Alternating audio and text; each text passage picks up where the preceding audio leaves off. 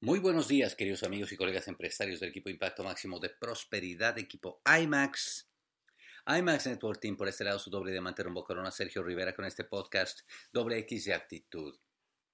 El día de ayer eh, estuvimos hablando de esas diferencias que hay en la mentalidad diamante con el resto de la gente. Es importante tomarlo en cuenta, muchachos, porque pues menos del 1% de todos los empresarios Amway del mundo llegan a diamantes. Por lo menos eso dice la estadística, ¿no?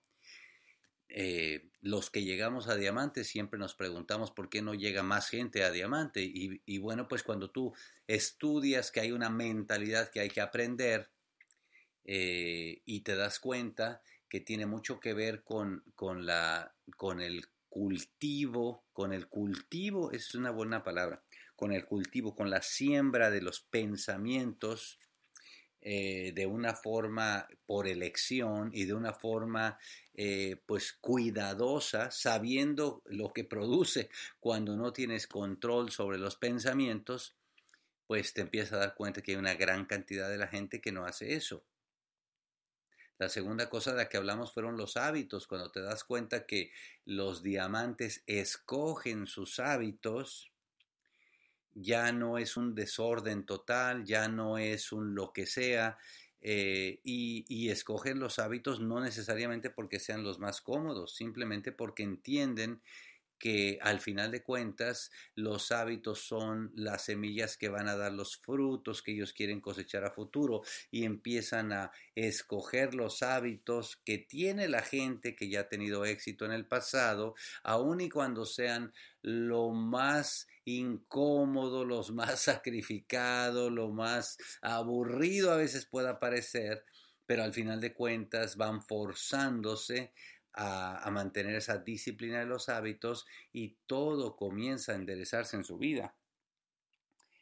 Y la tercera cosa, hablábamos ayer de la interpretación, interpretación que le dan las conclusiones a las que llegan con los hechos de la vida.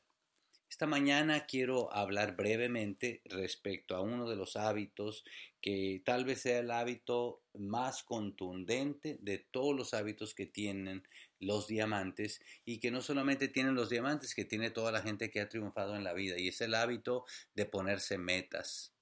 Ojalá, ojalá, ojalá en las escuelas eh, hubiera eh, pues prácticamente cursos enteros para los jovencitos, para los niños, de ponerse metas, de ponerse metas en las cosas en las que quieres un día ser bueno, de ponerte metas en las que puedas ir progresivamente eh, mejorando tus habilidades, tus destrezas, de ponerte metas en aquello, en lo que, en lo que sí, en lo que eres bueno, efectivamente.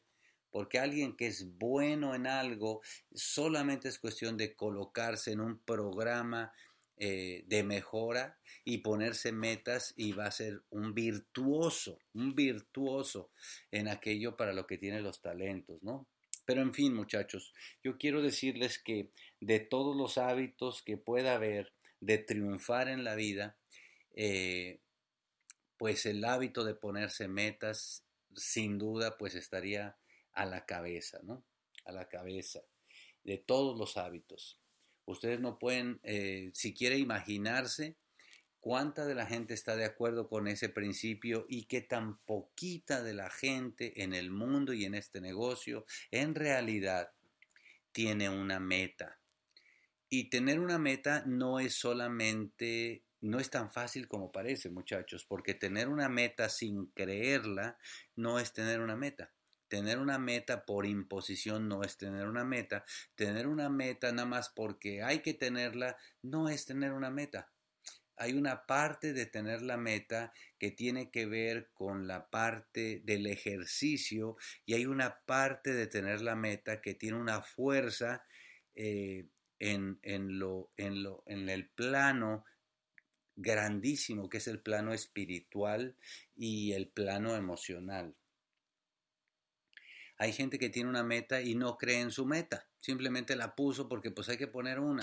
Pues el mes pasado no llegué al 12, pongámosla otra vez, ¿verdad? Como decimos los mexicanos, Ingesu, pongámosla al 9, pero en realidad eso no es meta, muchachos. no es meta porque no crees en la meta, no es meta porque no es tu meta, no es meta porque no tiene ese, ese poder, ese poder emocional, espiritual, que hace que tú vibras con, con el reto, que tú, te, que tú de inmediato agudizas los sentidos por conseguirla. Así que muchachos, uno de los eh, hábitos más contundentes es tener una meta. No hay ningún campeón en el mundo que se haya dado de chiripa. No hay ningún nivel de esmeralda y diamante que se dé de pura chiripa. Ay, qué casualidad, calificó esmeralda, ay, qué califica, calificó diamante, qué churro, qué chiripa. Eso nunca va a suceder. Siempre va a ser un hábito de irse colocando una meta consecutivamente. Este es el, estos son los días estos principios de mes son los días en los que ya todo mundo tenemos que tener una meta. Así que yo quiero decirte que pues algunas de las cosas que, que pues que nosotros, ¿no? Como, como diamantes eh, tenemos en la actitud que tiene que ver respecto a las metas. La primera cosa es que tiene que llegar a ser una realidad, tiene que llegar a ser para ti una certeza el darse cuenta de que al que más le hace falta tener una meta es a mí. Es decir, cuando alguien está persiguiendo al otro para que se ponga una meta, ahí hay, dos que no han entendido. al, al, que más me hace falta ponerme la meta es a mí. O sea que, en otras palabras, yo soy el primero que me hace falta ponerme una meta. En otras palabras, tú eres el primero que tienes que entender que es por tu bien y que tienes que entender que a ti es el que más te hace falta tener, tener una meta sobre todo si este no es un, sobre todo si le quieres sacar provecho a este tiempo. El que más necesita tener una meta soy yo. O sea, ¿qué es eso de no tener una meta? Es estar así como el tiempo se está pasando. Tener una meta, por lo tanto, me hace a mí forzarme a pensar cuál va a ser mi meta de avance este mes, cuál va a ser mi meta de avance el próximo mes, cuál va a ser mi meta de avance de aquí al cierre de mes al cierre de año fiscal, quiero decir, y eso es un ejercicio, para mí es un sumamente emocionante empezar a, a pensar, a trasladarme al futuro y, como ustedes me han oído decir, atraparlo y jalar de ahí la energía al día de hoy, porque es por mi bien. Así que yo normalmente divido las metas en tres cosas, ¿verdad? y les quiero pues comentar. La primera cosa es, eh, comienza por las metas que están en tu control, en mi control. Bueno, las tres áreas que les quiero platicar son, número uno, eh, metas en mi control, número dos, la práctica de actividades y número tres, los resultados esperados. Así es como yo divido el tema de las metas, ¿no?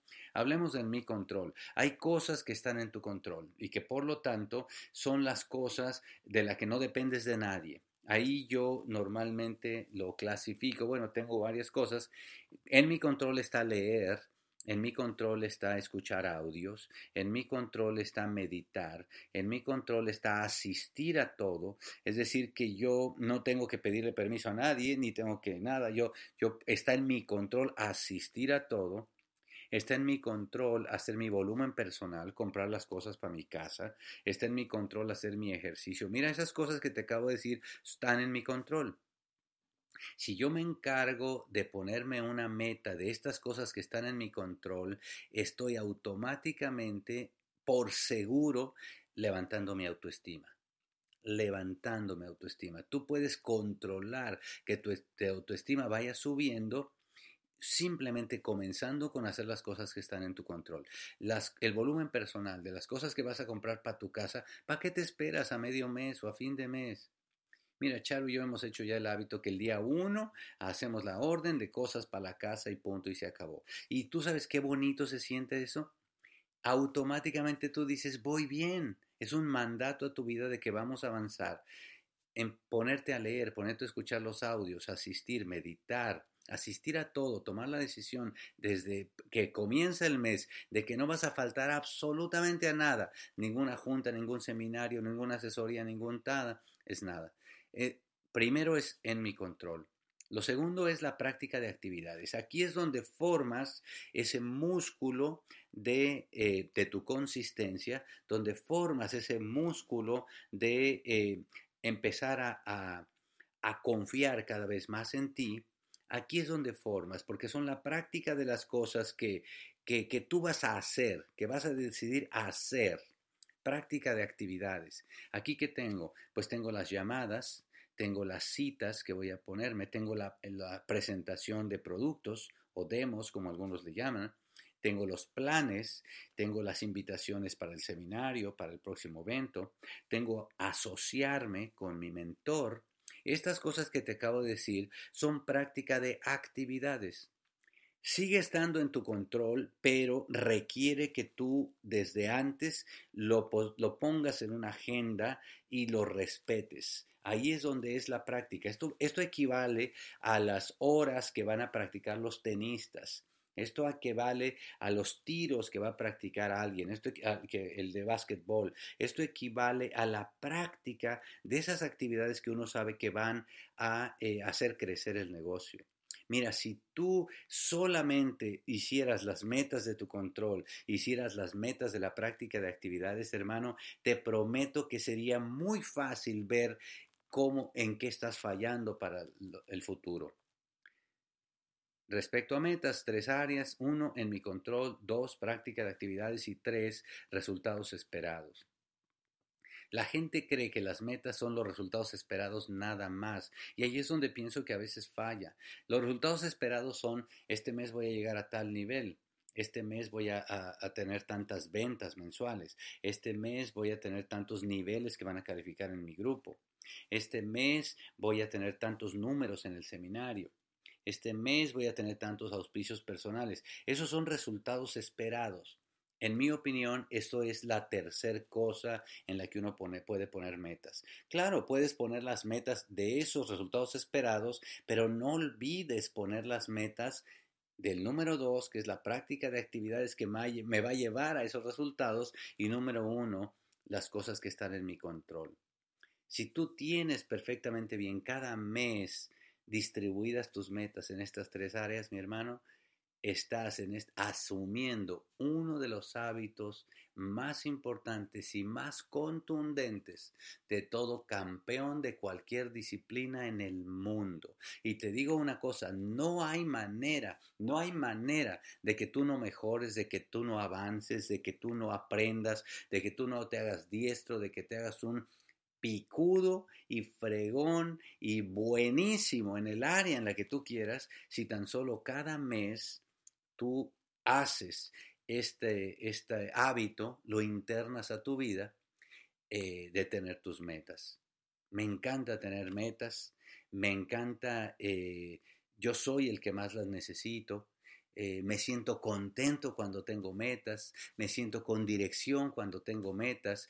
Atrás quedó lo del mes pasado y lo del antepasado, atrás quedó lo que no se consiguió, me dejó lecciones, cosas que voy a aprender. Hoy día voy a visualizar, hoy día voy a meditar, hoy día voy a leer, voy a limpiar mi mente, voy a ponerme las metas que yo espero como resultados este mes, pero, pero, voy a, eh, a, eh, concentrarme en mis prácticas de actividades que me lleven a conseguir ese mes.